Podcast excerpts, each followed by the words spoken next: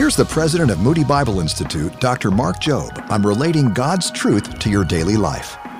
Now, kingdom of light and kingdom of darkness. And that's why we're taught to pray in the Lord's Prayer Thy kingdom come, and thy will be done on earth as it is in heaven.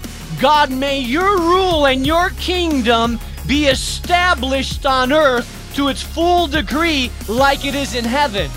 In heaven, there's no sin and there's no poverty, there's no victimization, there is no injustice and no sin and no death.